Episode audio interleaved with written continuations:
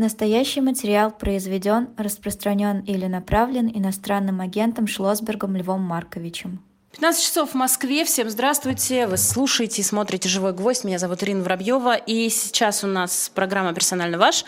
Но Сейчас 22 декабря в Москве, и те, кто живет в Москве, знают, что здесь очень сложно перемещаться в это время, а, тем более, когда а, плохо работает GPS. В общем, наш гость немного опаздывает, поэтому какое-то время, сколько-то минут мы будем здесь с вами без него, практически наедине.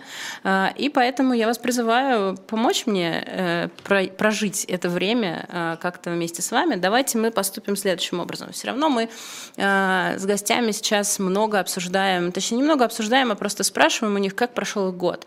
Давайте, может быть, я вас спрошу, как прошел ваш год. Э, вряд ли, я думаю, э, вы скажете мне, что он прошел у вас очень хорошо, но если было что-то хорошее, то тоже об этом напишите. Ну и, конечно, вопросы. Льву Шлосбергу, задавайте, буду здесь собирать в чате, и потом буду на их, соответственно, задавать нашему гостю. Так, э, прежде чем, я, у меня есть отличное э, время, пока, пока нет гостя, вам все порекламировать, вот, поэтому терпите, сейчас будет реклама. Итак, реклама у нас такая. У нас э, на сайте, где берут все хорошие книги, шоп Дилетант Медиа, э, можно найти новинку. Это книга Франсиса Хирша «Суд в Нюрнберге». Э, это про Нюрнбергский процесс, э, который, в принципе, никогда не состоялся без участия СССР, потому что именно советские юристы разработали правовую основу, которая рассматривала войну как международное преступление, и, соответственно, это дало судебному процессу э, тоже правовую основу. Вот. Но там много всяких разных э, классных историй найдете. В общем, суд в Нюрнберге Франсиса Хирша в магазине Shop Dilettant Media. Что еще можно найти на сайте Shop Dilettant Media? А, ну, например, а, мерч. Он прикольный. А, там разные футболочки. По-моему, есть шоперы, если я ничего не путаю. Сейчас я посмотрю. А, да, вот есть футболочки, есть э, классная жилетка, которая называется «Не переживайте, переживем».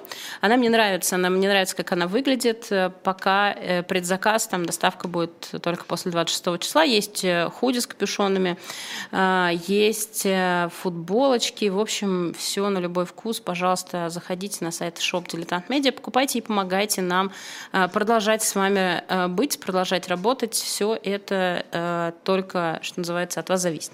Вот. А, так, ну что, э, что-то как-то вот э, пишет э, в чате IDT аккаунт паршиво, видимо, отвечая на вопрос, как прошел ваш год. Ну, тут я с вами соглашусь, мой год тоже довольно паршиво прошел что называется, смотря с кем сравнивать, но э, как-то вот если э, подводить итоги, хотя я вот, знаете, честно говоря, э, страшно не люблю открывать соцсети перед концом года, потому что там вот эти все посты. Э, итоги 2023 года. И дальше какой-то текст. Э, еще классно, когда человек размотал очень сильно, и он написал огромный текст о том, как он провел год, еще фоточки прикрепил, думаешь, господи, зачем? Зачем я это читаю? Почему я вообще это вижу? Э, и кому это вообще вообще интересно? А, ну, наверное, это какая-то терапия. А, так что, если вы захотите написать пост об итогах года, я не буду а, вас останавливать. Шлосберг, неужели сейчас в Москве, пишет Елена. Представляете? Сейчас придет в студию. Вот я жду, и вы ждите. Он будет сидеть напротив меня, прям вот, и мы с ним будем здесь в студии вдвоем с вами разговаривать. Так что да, все так.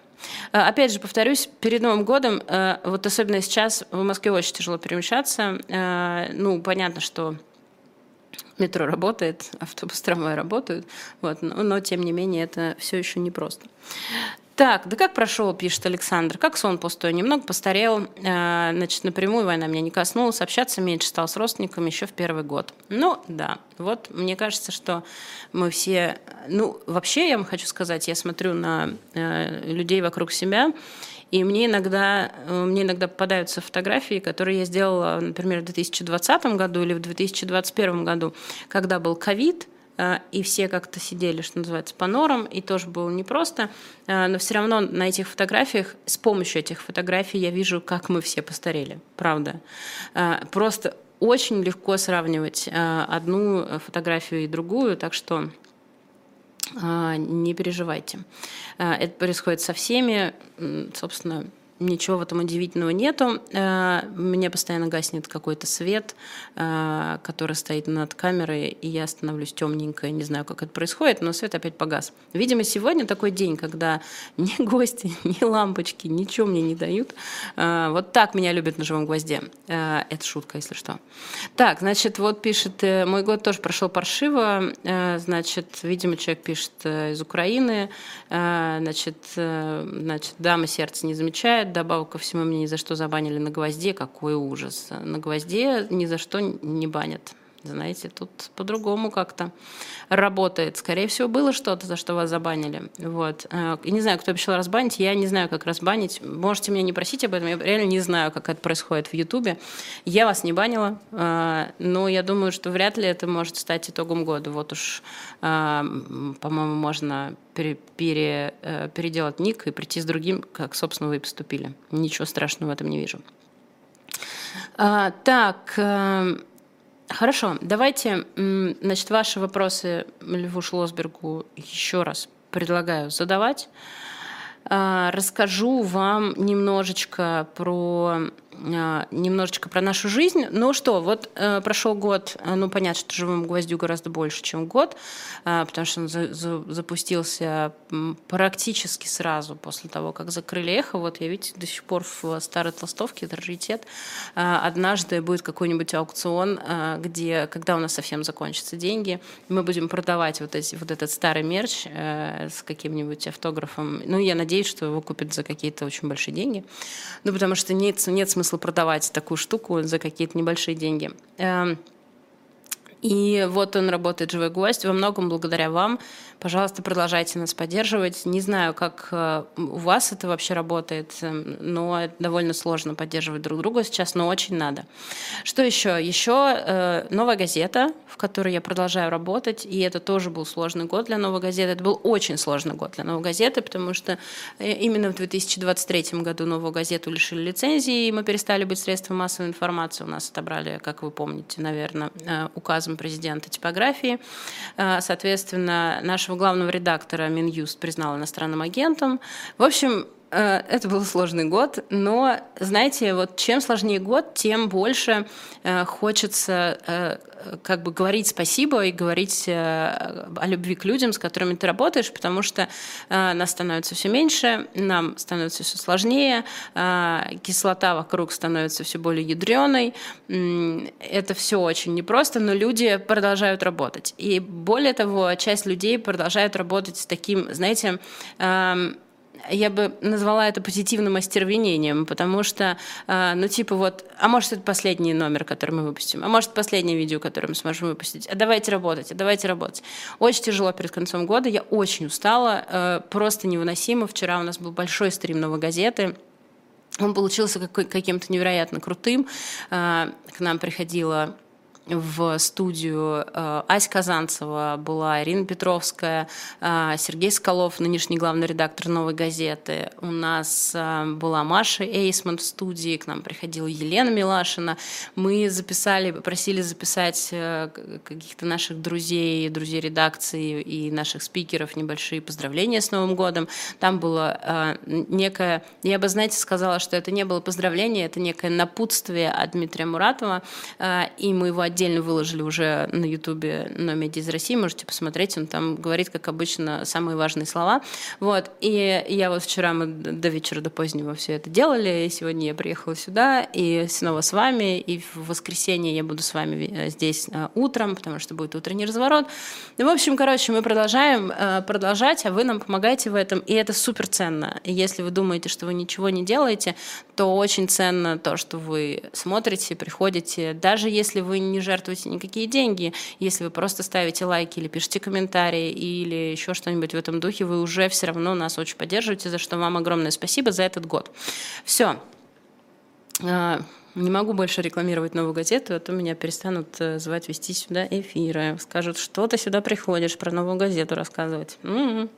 Да, еще я хочу большое спасибо сказать э, что, э, людям, которые вчера откликнулись на наш призыв помочь ночлежке, которая собирала новогодние подарки для бездомных. Там, и сейчас продолжает все еще сбор. Там просто, знаете, какие-то очень простые вещи. Там печенье, конфеты, тушенки, носки. Ну, что-то такое очень простое. Все это собирается в Москве и в Петербурге в очень больших количествах. Потом волонтеры все это фасуют в такие симпатичные мешочки, и получается, что каждый человек, который приходит в этот день на раздачу к ночному автобусу, он получает вот этот набор э, каких-то важных штук э, в таком маленьком мешочке-рюкзачке. Э, в прошлом году я ходила на эту раздачу, это было, конечно, одно из самых крутых, в принципе, вещей к концу года. Там же раздают мандарины. Кстати, мандарины в ночлежку можно вот сейчас уже начинать привозить привозить, э, заказывать, и это очень круто, потому что их будут раздавать только в понедельник, э, мандаринов надо много, Новый год — это мандарины. Вот, всем большое спасибо, кто вчера откликнулся и перепостил, и сейчас это тоже можете сделать. Э, Все это очень просто делается, если вы э, не хотите, не можете приезжать, например, приехать в ночлежку в Москве или в Петербурге, то можно, например, просто заказать э, еду, как вот там мы заказываем же продукты какие-то, да, точно так же, только с доставкой на ночлежку. И это тоже очень важная штука. Э, я надеюсь, что э, вы это понимаете, потому что если я начну сейчас объяснять, почему это важная штука, то нам придется э, до конца эфира об этом говорить. Слов у меня про это очень много, все еще. Вот. Э, в общем, все спасибо я сказала, книжку рекламировала, спросила у вас, как прошел ваш год. Вы даже немного мне ответили на этот вопрос. Вот мне очень нравится сообщение от Алексея. Нельзя не говорить о новой. Я согласна с вами. Про новую газету нельзя не говорить. Вот, но я постараюсь делать это поменьше. Почему? Потому что сейчас у нас сначала появится плашка, а потом мы продолжим эфир.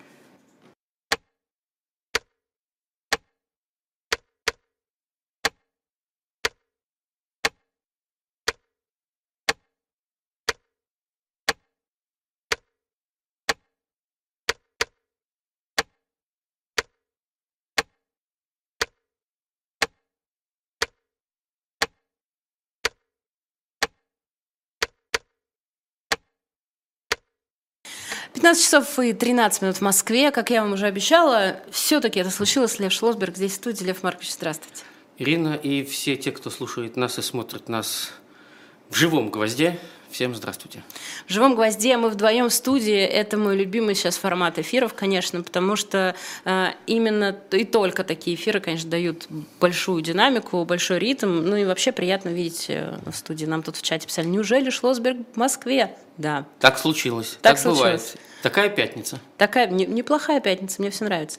А, я, знаете, что хотела спросить? А, тут вот а, я периодически с вашими коллегами общаюсь, как вы догадываетесь, я имею в виду по партии «Яблоко». Так. И вот в предыдущий раз, когда я была в студии, здесь э, на вашем месте сидел Борис Вишневский. И вы тогда То есть я все... сижу на месте Вишневского? Или он на вашем? А бирка уже висит? Здесь э... сидел Вишневский. Ой, кто только не сидел на этом стуле, Маркович, и на моем тоже, поэтому мы не будем углубляться в подробности, уходить. А уж на эхе кто на каких стульях сидел, мы уж вообще не будем говорить. Так вот, это все происходило в момент, когда у Яблока был съезд, вы избирали нового председателя, вы избрали старого, в смысле предыдущего председателя Николая Рыбакова. А, как вообще все это прошло? А, насколько вы чувствуете, что редеют ряды или наоборот сейчас в партию больше людей приходит? Как э, выглядит партийная политическая жизнь в стране в 2023 году? За всю партийную политическую жизнь в стране я не скажу, но так, за так. яблоко скажу. Да, помните, я вам не скажу за всю Одессу. Угу. Но яблоко сплотилось, это показал съезд. Многие вещи, которые еще два года назад казались вещами огромной важности, разделяли людей, дискуссии кипели, осколки сыпались, искры летали. Все ушло на второй план.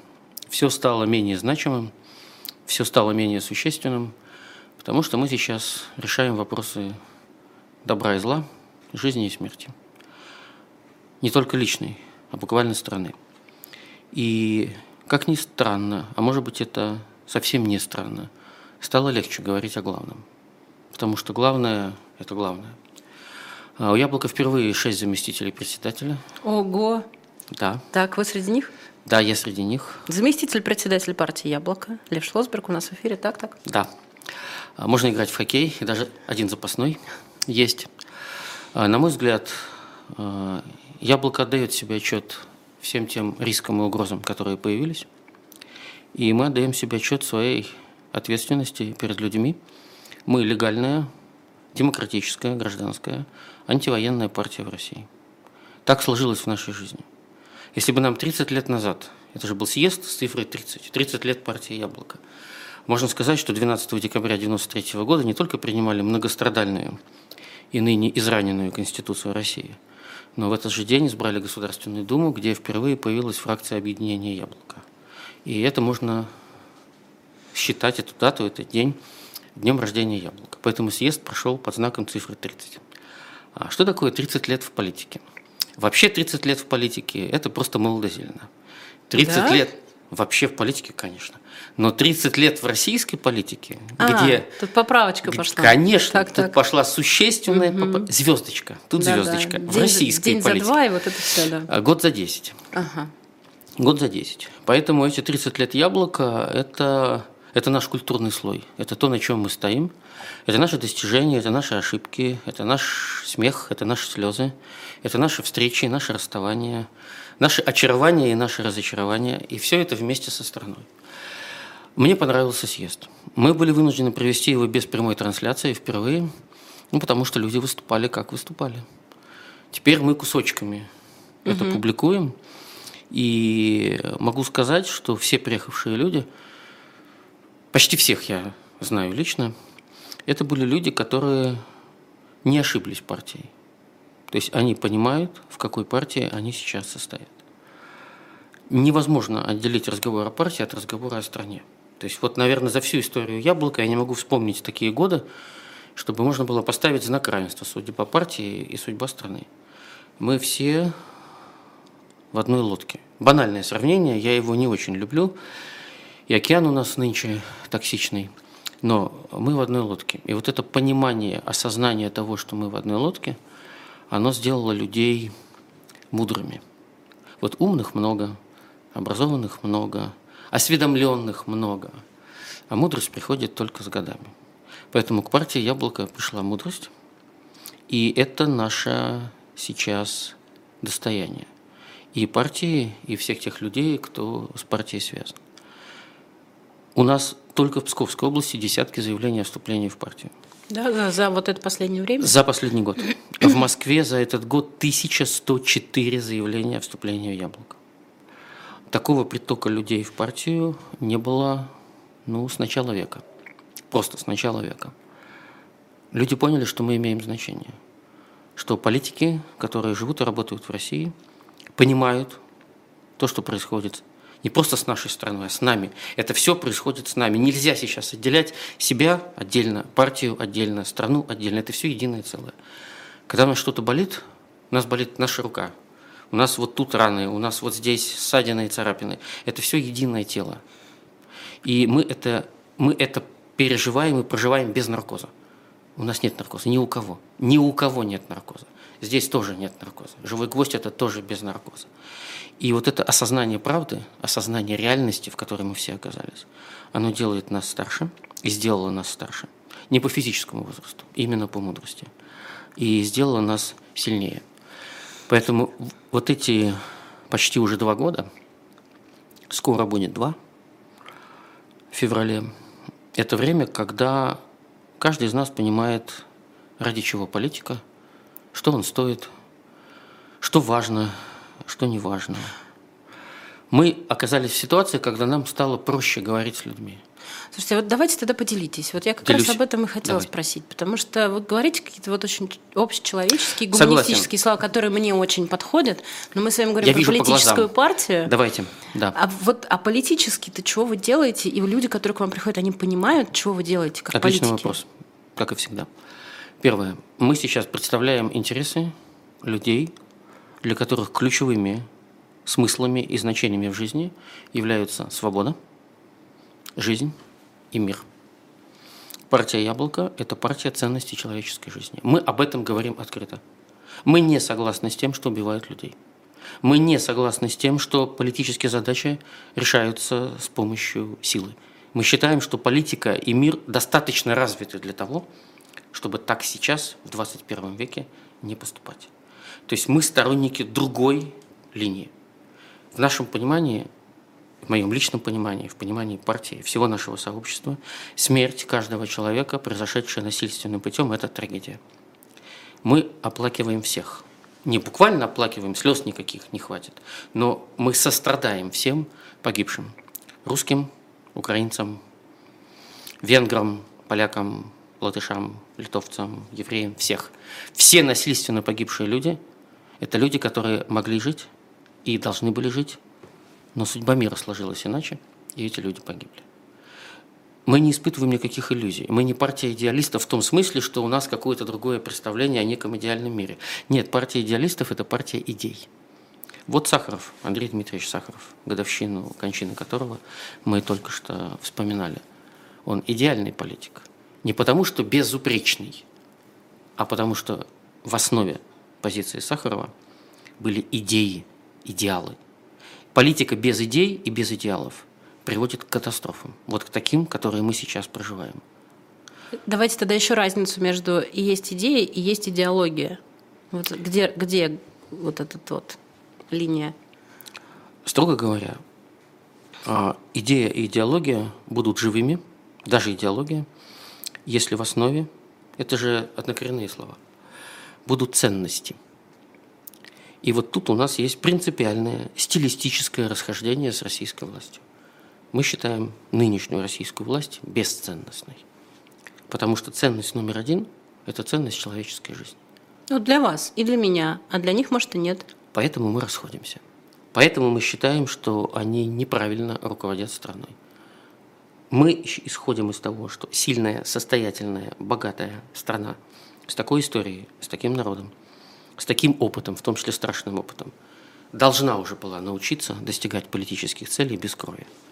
Что вы отвечаете людям, э, которые приходят к вам как к политической партии и спрашивают, а чего делать? Рассказываем. Первое. Мы перечисляем все, чем мы сейчас заняты. Вот Псковская область, 550 участковых избирательных комиссий формируются на 5 лет на всей территории области. Пожалуйста.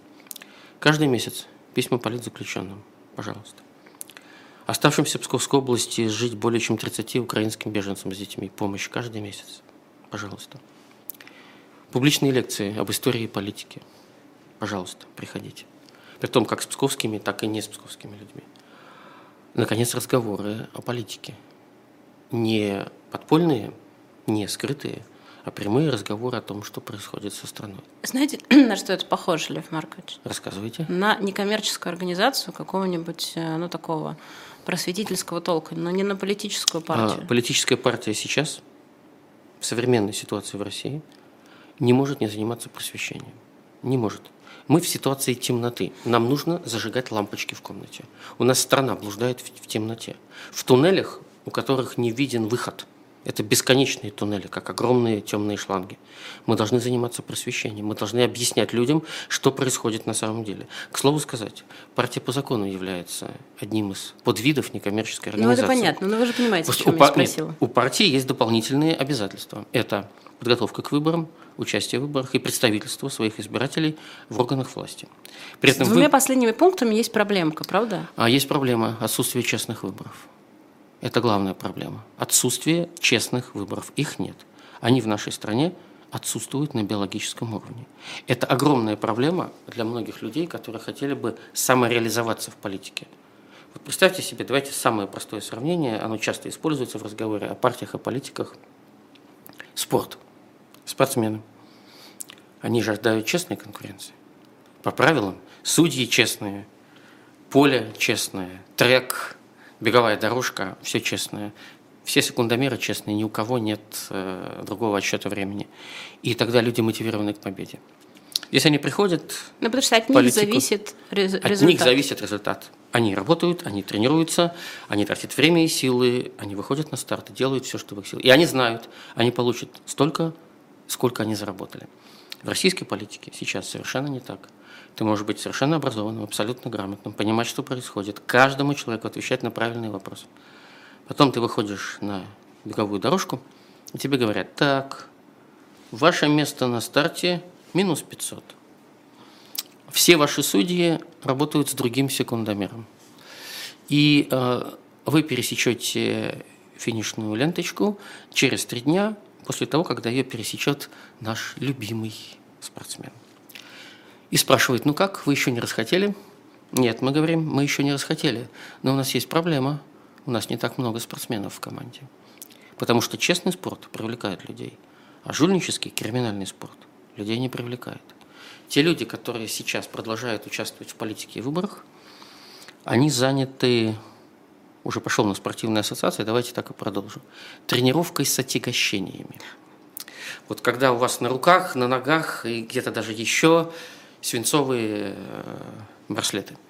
И вам очень трудно двигаться, потому что на вас висит столько, что сравнимо с вашим собственным весом. Вот это сейчас политика, это сейчас выборы. Ну, это не сейчас политика, это сколько лет уже политика такая? Да, Ирина, только когда это все начиналось, многие говорили, ну погодите, это не так важно, мы потом это отладим. Сейчас важна собственность, сейчас важно, чтобы наши люди были во власти, наши люди. Обратите внимание, мы им говорили, это не просто ваши люди – я прошу прощения, что это произнесу в эфире, это сукины дети. Не пускайте их в политику, не давайте им собственность, не давайте им принимать законы, не ставьте их министрами, это жулики, это нельзя, это нельзя. Нет, говорили, это наши люди, это наши люди. Они, они нам преданы. Но это власть говорила. Это власть говорила. Угу. это люди... говорила уже власть, уже власть. И в итоге это все росло, росло, поливалось, поливалось, разрасталось, разрасталось и разрослось. И из политики ушло очень много честных, искренних и талантливых людей. Еще больше людей не пришло в политику. Вот в течение почти всей своей политической жизни я занимаюсь работой в партии, мне приходилось со многими людьми разговаривать о выборах. Притом до февраля 22 года тоже. Вот предстоят выборы. Объясняешь, рассказываешь. Притом с большей частью людей ты уже знаком. Это не встреча номер один. С кем-то знаком многие годы. И они говорят, ты знаешь, я всегда за вас поголосую.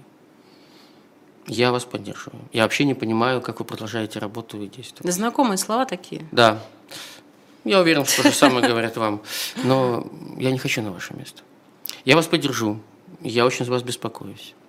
Но я не хочу на ваше место. это нормально. Ну, согласитесь. Это, это абсолютно нормальная реакция живого человека.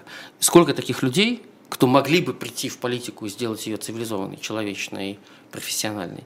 Мы даже не знаем, потому что со многими из них мы не знакомы. Мы Если не встречались, не безоп... разговаривали. Более, более безопасная, и более прозрачная какая-то И результативно. Штука. Безопасно, честно и результативно. Людям очень важен результат. Мы все тратим единственное время своей жизни. Все. Мы сами принимаем решение, на что тратить это время. И многие люди говорили, ну мы же видим, на что вы потратили. Вы боретесь, боретесь, вы там бьетесь головой о стену. Прошу, это когда вам надоест или почему вам не надоело? Ну вот мы аккуратно объясняем. Да надоело, ну что, честно скажем, мы надоело. аккуратно объясняем, что так надоело, но мы упрямые. Угу. Мы упрямые. Хорошо, а э, все равно наверняка же, ну я вот, если бы я была, например, э, человеком, который приходит сейчас в партию Яблоко, э, я бы спрашивала, что, что мы вот сейчас, вот я условно говоря, если я э, собираюсь становиться вашим сторонником или членом партии, то что мы с вами будем делать, чтобы все это остановить? У вас есть ответ какой-то есть. на это? Ну, тогда я буду отвечать лично Ирине Воробьевой. Давайте. Ну, я как бывший член партии «Яблоко», Ой, простите, пожалуйста. Да, ну все, все знают это, что сказать. Да, на этом месте вздрогнул микрофон. Микрофон прям вздрогнул. Да, прямо да. Это, это Венедиктов сейчас это, током меня хотел ударить за то, что я призналась. Это шутка, шу, шутка. Я даже оглянулся я... на, мест, на место кабинета Венедиктова. Я сегодня как-то рискованно шучу. Так. Да, потому что пятница. В пятницу все шутки рискованные. Ирина, рассказываем. Вы профессиональный журналист. А вы человек, который глубоко знает гражданский сектор. Так сложилось в вашей жизни. А, можно я в эфире скажу прямо, вы умный человек. Я бы сказал вам, Ирина, у нас есть серьезные проблемы в широком разговоре с обществом. У нас есть много умных людей и в партии, и рядом с партией, вообще в стране. Их недостаточно знает и слышит Россия. Потому что так произошло. Нет СМИ. Я не хочу обидеть никого из журналистов. Я продолжаю читать РБК, Ведомости, Коммерсант. Я ищу знакомые имена. Я по текстам вижу, что вот здесь каким-то чудом в свет вышло что-то свободное. Меня это исключительно радует. Но в легальном поле Остались, ну, вот просто единицы. А общество намного шире, чем поле легальных СМИ России. Я скажу, Ира, давайте подумаем, сделаем большие разговоры на всю страну серьезными людьми. Живой гость – это оно и есть. Но здесь большей частью тут определенная публика. Ой, ну давайте, давайте, покритикуйте живой гвоздь, Лев Маркович. Я обратите вам внимание, разрешаю. обратите внимание, я не критикую. Здесь не все те люди, с кем нужно говорить на всю страну. Этих людей больше. Я бы сказал, Ира, давайте больше говорить именно о политике с теми людьми, кто сейчас живет и работает в России. А Давайте- они го- готовы говорить о политике? А я буду помогать искать. Я буду помогать искать этих людей. А их будут слушать? Да. Почему? Потому что это будут честные люди, это будут умные люди. И я буду делать одну важную вещь. Я буду искать людей, которых почти никто не знает. Да, люди спрашивают, спросят, а кто это? Мы никогда не видели, никогда не слышали. Я скажу, это прекрасный педагог. Вы не слышали, потому что никогда не было большой аудитории. Давайте раскрывать новых людей. Посмотрите на всю российскую политику сейчас. У нас у всех корни в 90-х, когда можно было вылезать, расцветать, распускаться, пробовать, и во всяком случае тебе за это по голове не прилетало. А потом наступило другое время. Сейчас, чтобы вывести человека в публичное пространство, нужно, чтобы человек на это решился. Потому что это риски, потому что это совсем другая атмосфера вокруг. Запах изменился, воздух изменился, сталинщиной запахло. Вот я скажу вам, Ирина, давайте делать серьезные разговоры о политике и о партии. Хорошо, то есть переначивая ваш ответ, к вам приходит человек, вы э, сначала, ну, как бы смотрите, а что, Кто он? что Да. он делает, чем занимается, и предлагаете И партия ему будет расти в сторону этого человека. Для всех людей в политике очень важна самореализация. Ну, это такой подход к волонтерам такой обычный. Э, Ну, обычно так Я происходит. считаю, что идеальная партия – это сообщество волонтеров. Это идеальная партия, потому что они все добровольцы. Ну, да, я надеюсь, по крайней Они мере. все добровольцы. Это идеальная партия, потому что у этих людей внутренние этические и э, человеческие мотивы. Это самая лучшая основа для политической деятельности. Просто знаете что, я вот э, тут тоже иногда привожу людей в эфиры там или записываю с ними интервью, которые, ну скажем так, не собирают сходу тысячи просмотров, э, да, которых никто не знает, но они да, большие мыслители, и они, э, правда, они пишут очень крутые тексты, э, и на них, честно вам скажу, приходит очень мало людей смотреть. Очень Верю. мало людей. Верю. А, не знают имя, э, например, или человек сложно объясняет что-то. Это, ну, для аудитории это тяжело, особенно с учетом того, что, ну, давайте будем честными, за эти почти два года люди наелись, им уже 35 тысяч раз рассказали, почему это произошло, где, по мнению одного спикера, лежит корень проблемы, где, по мнению другого, и какие мы вот здесь, какие мы вот здесь, и почему мы делаем так, а не иначе. Они уже этого не хотят слушать. Ну, я не хочу. Я Не вот тоже не первый все. год ходила Всё и слушала всех, а потом мне надоело. Я хочу знать, что будет дальше. Потому что вы сами понимаете, почему произошло. Вы знаете ответ. Ну, мы все знаем свою какую-то правду, почему все произошло. Свое понимание. Вот. А теперь мы хотим знать, а дальше-то чего? Ну вот мы уже вот здесь находимся, мы здесь, все. Я не хочу Что находить... вы находитесь здесь. Да, вы находитесь здесь. Я Да. не хочу быть застывшей в янтаре. Мне не нравится. Я хочу двигаться. Что мне делать? И вот на этот воп- от- вопрос ответа, как правило, не существует. Ирина, давайте ни у кого. попробуем. Давайте. Это очень важно. Редко сейчас говорят о будущем. Больше о прошлом и настоящем. Я согласен с вами. Могу дать первую часть ответа. Она будет очень простой. Первое будущее неизвестно и неопределенно. Это нужно признать. Это нужно принять, что будущее – это то, что мы можем ожидать, но мы не знаем, каким оно будет. Вещь вторая. Наше человеческое нетерпение, желание жить в свободной и мирной стране опережает время. Время идет медленно, медленнее и более трудным путем. Важнейшая задача для всех нас, кому важна жизнь, свобода и мир, это принять сейчас реальность, которая является заторможенной реальностью. Наша страна провалилась в историческую яму, в историческую черную дыру. Это, это очень трудно осознать. Вот мы шли своей дорогой, переваливались сбоку на бок, то в колее, то за колеей, шаг вперед, два шага влево, три шага вправо. Но как-то казалось, что если посмотреть совокупный вектор, то вроде как к добру, свету и жизни. А потом все сломалось. И принять тот, тот взгляд, то понимание, что мы идем не в ту сторону, вот в принципе идем не в ту сторону, это очень трудно, потому что голыми руками одного человека жерновая история не повернешь. Огромная мудрость и сила заключается в понимании реальности, что она достаточно тяжела. Это позволит на все остальное смотреть без стекол разного цвета, вот без очков, без э, искажающих стекол. Когда принимаешь эту реальность, ведь мы не можем постичь, что такое черная дыра и что такое яма.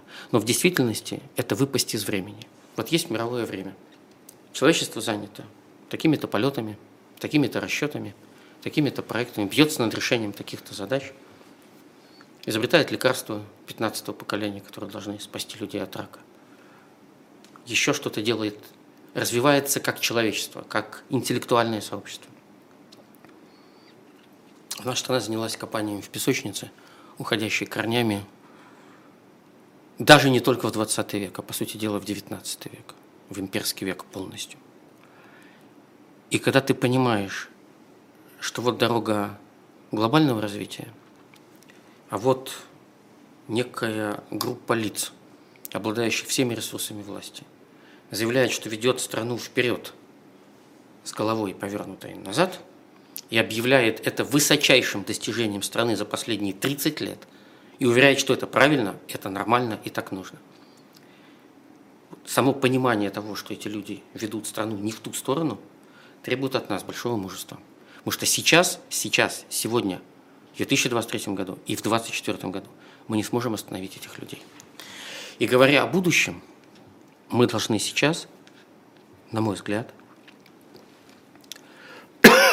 исходить из того, что наше будущее начнется с сохранения нашей нормальности внутри себя. Каждого человека. Нельзя ставить перед людьми непосильные задачи. Мы не можем сейчас сказать никому из людей, ваша задача сегодня, прошу извинить, или завтра добиться смены власти. Нельзя ставить задачи, на которых люди надорвутся. Физически, психически, политически. В тюрьму сядут, в конце концов.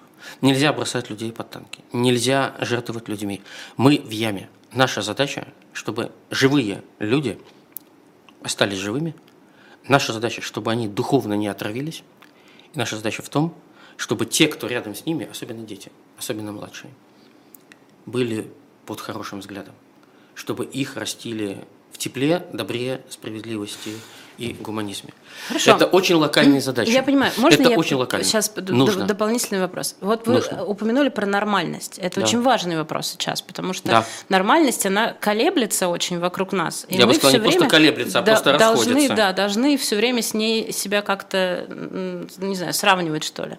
А что мы с вами будем делать, если режим перейдет из авторитарного, когда нам говорят лучше молчать, в тоталитарный, когда нас всех начнут заставлять говорить то, что нужно власти, что мы будем с вами делать?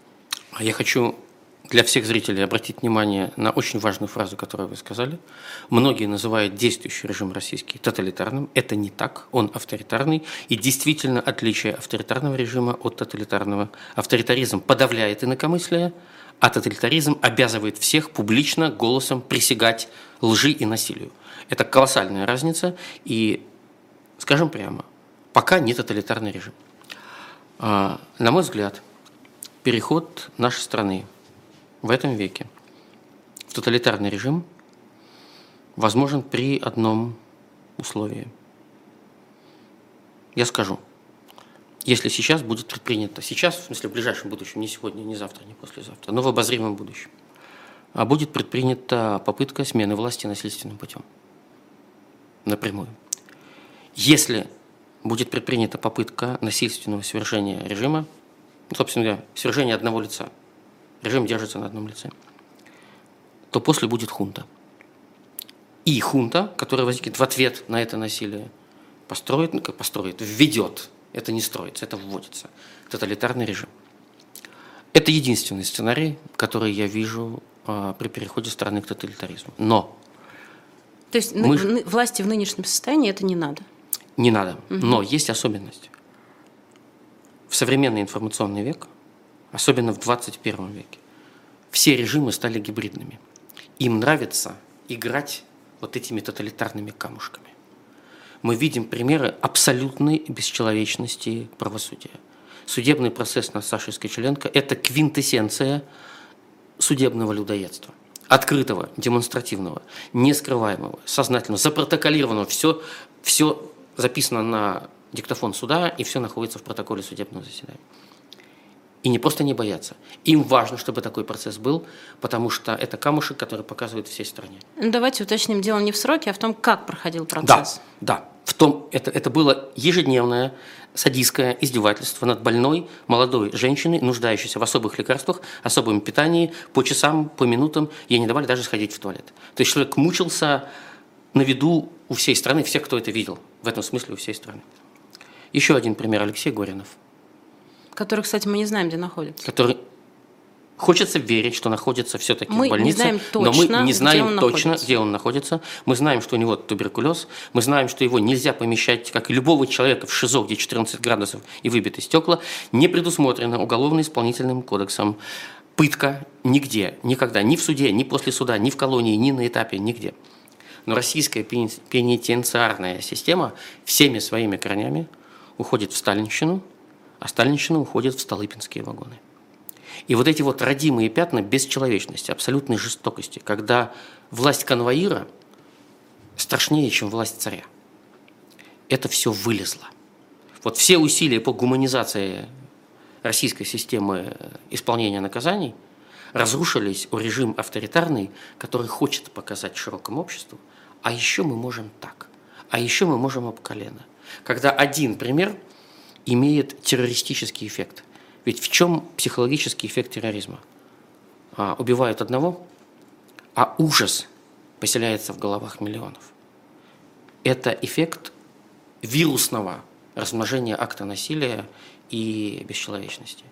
Поэтому, на мой взгляд, а, любовь к этим кровавым камушкам, она свойственна людям, которые реально мечтают о переходе к тоталитаризму, и этим людям стали давать публичную трибуну. Вот я, может быть, не хочу, ну, мне просто неприятно по гигиеническим соображениям слушать генерал-депутата Гурлева. Но он прыгает на меня даже из телеграм-каналов. Ему очень нравится то, что он говорит. Он отлично понимает, Про что он уничтожение говорит. тех, кто не согласен? Про уничтожение 20% не согласны, про необходимость убить, уничтожать тех, кто заявляет вещи, с которыми он э, не согласен категорически. При необходимости рожать по указу президента и отчитаться телом ребенка, что вот мне приказали, я родил, родила. А, им понравился этот стиль.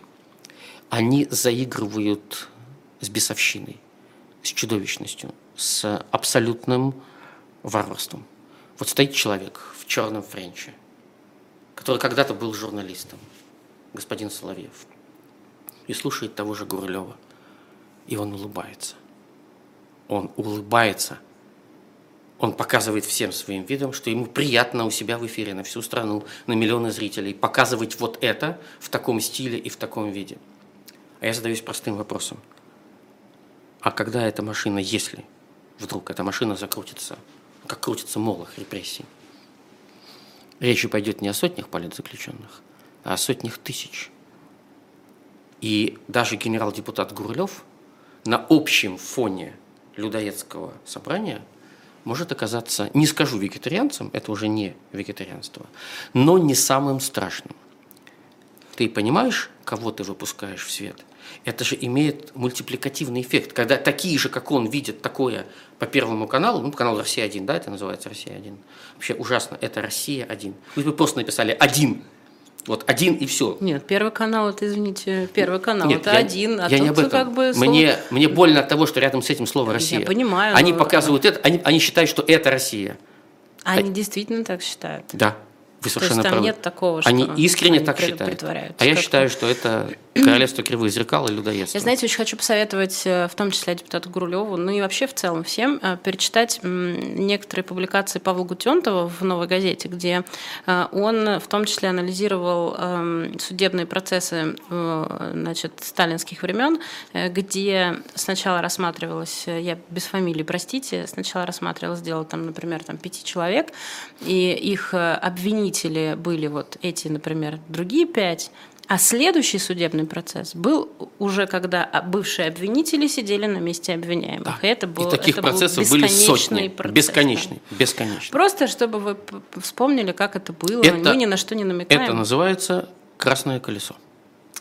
Да, и знаете, что я вот еще хотела спросить? Вот вы сейчас об этом заговорили, э, и, э, во-первых, э, была, была же какая-то удивительная вот эта статья в юридическом журнале про, значит, ну, про все там сразу, про инопланетян, про... про Кажется, про... там обитали рептилоиды. Рептилоиды, спасибо рептилоиды. большое. Рептилоиды, там очень много было про женщин и все такое. Но это вот все в какой-то вот этой вот манере э, такого мракобесия, которое мы сейчас наблюдаем, но оно все равно выливается в то, что людям э, начинают говорить не только, что им нужно говорить про происходящее или не говорить про происходящее, но и то, как они должны жить в прямом смысле, почему да. они начинают лезть к, э, в наше тело.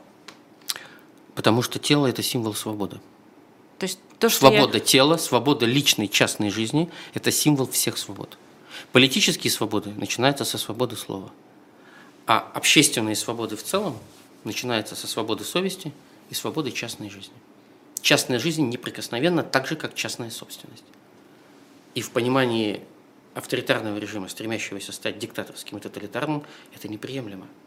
Потому что неприемлем свободный самостоятельный человек, но ну, который живет же, так, как он хочет. Но они же тоже живут здесь, они же тоже там, они же тоже люди с такими же, простите, пожалуйста, но они биологически такие же. И у них тоже есть какие-то свои желания, какие-то свои страхи, еще что-то. Я очень рад, что вы это говорите. Серьезно. Дело в том, что у многих людей в нашей стране, когда они видят перед собой таких персонажей, возникает ощущение, что это какая-то другая биологическая субстанция, с которой нельзя и не нужно и опасно поддерживать общение. И возникает ответная реакция «эти хотят уничтожить нас», а люди с противоположными убеждениями, которым пригрозили, что сейчас 23 миллиона людей должны быть санированные и ликвидированные, поскольку они не поддерживают Путина, в ответ возникает защитная реакция в отношении тех людей. Агрессивная. Агрессивная реакция. И еще одна реакция возникает у людей, а, которые, видя, что происходит с народом, возненавидели народ и желают народу поражения в этой жизни. Не в боевых действиях, а вообще исторического поражения, как нации, как обществу, как стране. Я случайно стал свидетелем э, переписки двух людей, один сейчас в России, один не в России. И переписка была о том, как сокращается аудитория русского языка э, в мире. И человек, который за пределами России, написал, это правильно, так и должно быть. Вот язык агрессора не должен распространяться. А я вспоминаю историю и пытаюсь понять, а после наполеоновских войн насколько сократилось использование французского языка в мире? Вся русская элита – первой половины XIX века говорила на французском языке. А после двух мировых войн, которые развязала Германия, насколько уменьшилось, сократилось распространение немецкого языка, чтение немецкой классической литературы и поэзии? Ни насколько. Культура переживает политику. А после британских колониальных войн везде, в том числе в Индии, сколько было погибших, что остановилось развитие английского языка – я с огромной печалью гляжу на людей, которые стали желать смерти, исторической смерти, своему народу, своему языку, своей культуре. Мы сейчас видим перед собой, конечно, уже не хочется поминать конкретные мемы с фамилиями, вот персонажи из телевизора, которые оттуда на нас бросаются. И когда ты их видишь, почти случайно, но как-то вот так получается, что мы их видим, то ты задумываешься о рисках для себя. Ну, эти ребята из телевизора, у них нет политической власти, но им дали свободу высказывания, вот этого человека ненавистничества. И ты ловишь себя на мысли, что лучше бы их не было. Ну, просто. Как не было. Ну, они вызывают ряд очень негативных они вызывают э, эмоций. Страх. Да. Этот страх не должен перерастать в желании уничтожения этих людей. Нам предстоит пройти очень необычный период нашей истории. Я могу назвать, как здорово, что мы говорим о будущем сегодня, наилучший сценарий развития ближайшие десятилетия, десятилетия, я честно скажу, нашей страны. Должны появиться политики, и да, они должны быть слышимы обществом, которые почти со всеми, ну, кроме прямых убийц, об этом отдельный разговор, с ними тоже нужно разговаривать, и придется разговаривать. Но абсолютному большинству людей сказали, каждому, я понимаю, почему ты такой. Я, почему, я понимаю, почему ты такая я понимаю, почему ты думаешь так, как ты думаешь сейчас. Я не согласен. Я придерживаюсь другой точки зрения. Я принципиально не согласен, потому-то и потому-то. Но я понимаю, почему ты стал таким. Но разве это будет правдой? Он действительно, и будут люди, которые... Ну, есть люди, которые смогут такое сказать всем и каждому. Они должны вырасти, потому что иначе будет гражданская война. Ответственность. Ну, вот, ну вы же не можете вот сказать людям, которые сейчас с телевизора э, призывают к убийствам или знаю, не знаю, или просто ненависть льют. Вы говорите, я, я, вы же не можете им сказать, я понимаю, почему вы такие. Если бы я стоял с ними в одном эфире, я бы каждому из них мог рассказать, почему он такой. При всей стране. Я бы смог. Я бы рассказал Марго Симонян, почему она такая, какая Нет, она я имею в виду просто, ну это, это какой-то философский уже подход Вы немножечко правы. к политике. Ирин, Философия лежит в основе политики. Вот у нас есть философия человеколюбия, философия уважения к человеку и ценности человеческой жизни. Мы не можем устраивать гражданскую войну внутри страны. Иначе мы пойдем по пути вот этих генералов, бывших журналистов и других пропагандистов. Они играются с насилием. Я не знаю, что будет, если генерал-депутату Гурлеву дать в руки пистолет и сказать, ты можешь, ты имеешь право. Не знаю, что он будет делать.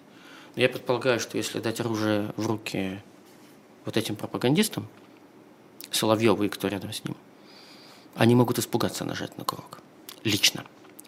Потому, потому что, слава богу, как-то... Да, потому что есть барьер, есть красная черта, есть линия, перейти которую очень непросто.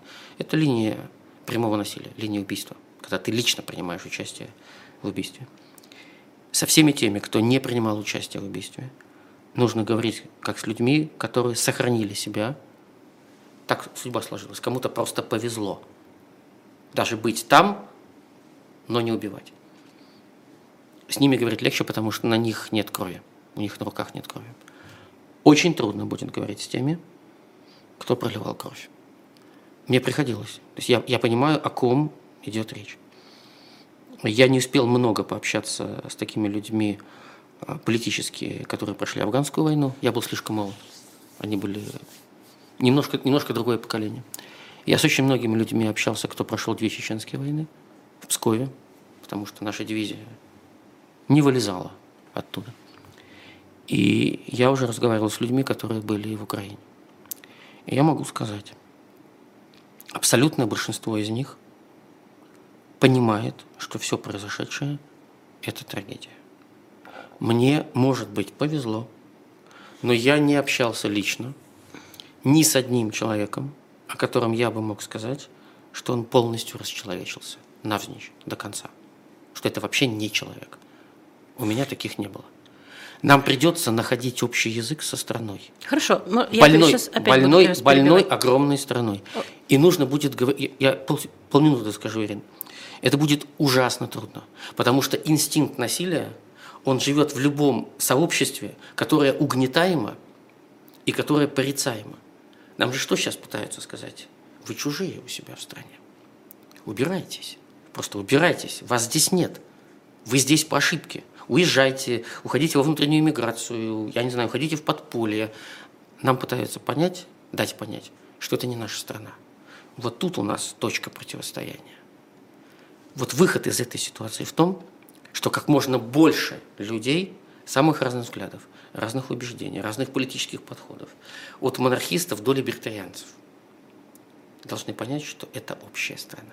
Но для того, чтобы честно себе отвечать на этот вопрос и говорить, что да, это моя страна, нужно также отвечать именно на вопрос, что это мои люди все, не те, которые да. мне нравятся, да. а те, которые да. вот, они да. тоже мои люди, это моя ответственность, да. это все мое, я здесь живу, я, я принимаю на себя эту ответственность. Именно. Это самая сложная фраза, которую можно себе сейчас сказать, потому что люди, ну согласитесь, Лев Маркович, несколько разочаровывают. А, люди устали люди измучены этими 30 годами. Их вели, к счастью, а привели, по большому счету, в человеческие руины, когда жизнь человека может быть употреблена государством в любой ситуации без особых раздумий. Но подождите, их вели, но они же и шли тоже. Не надо же а в какой... как бы ответственность людей. Давайте не будем не будь... снимать. Нет, нет.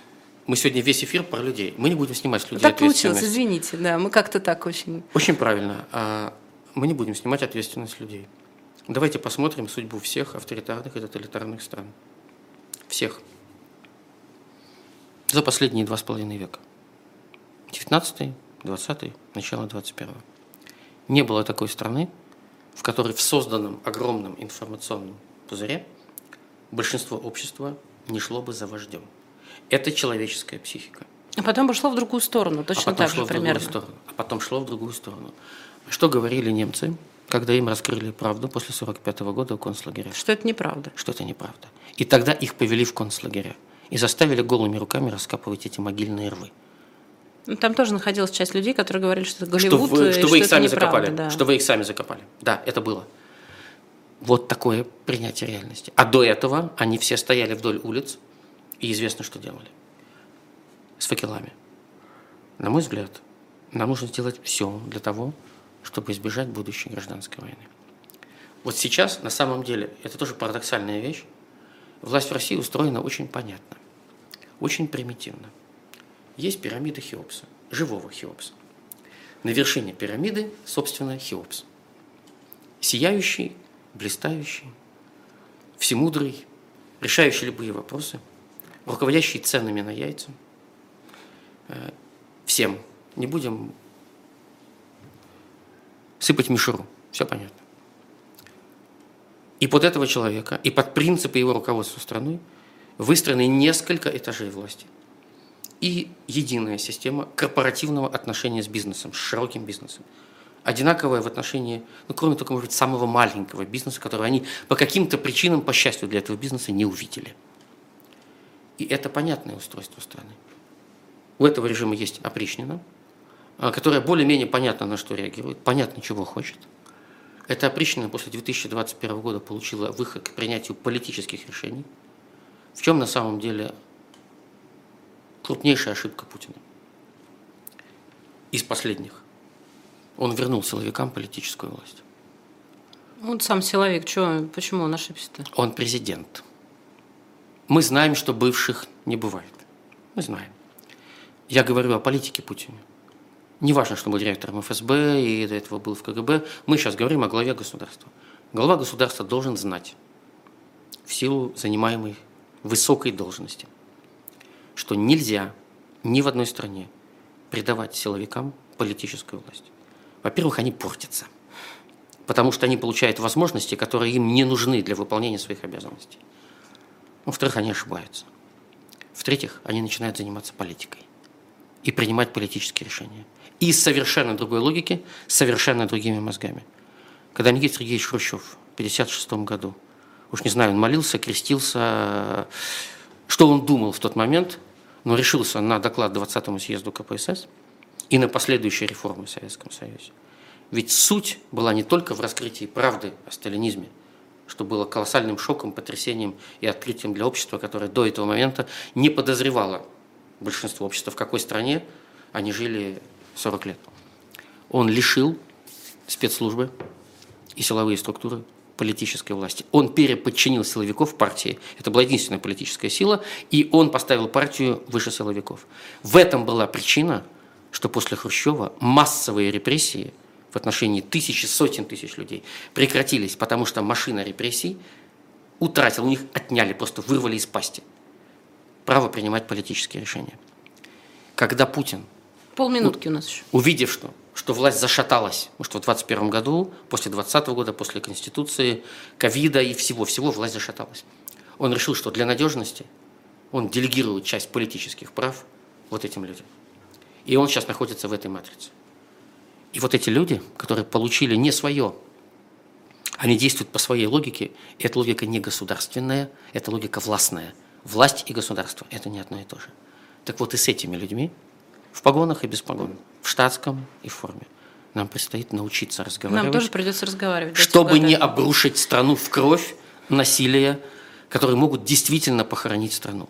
Вот это точка нашего будущего согласия друг с другом. Если мы сможем пережить это лихое время, остаться людьми, остаться в разуме, не возненавидеть народ. Нельзя ненавидеть народ. Народ там, где он живет. Такой, какой он есть. Его не будет другого. Он здесь, он весь здесь.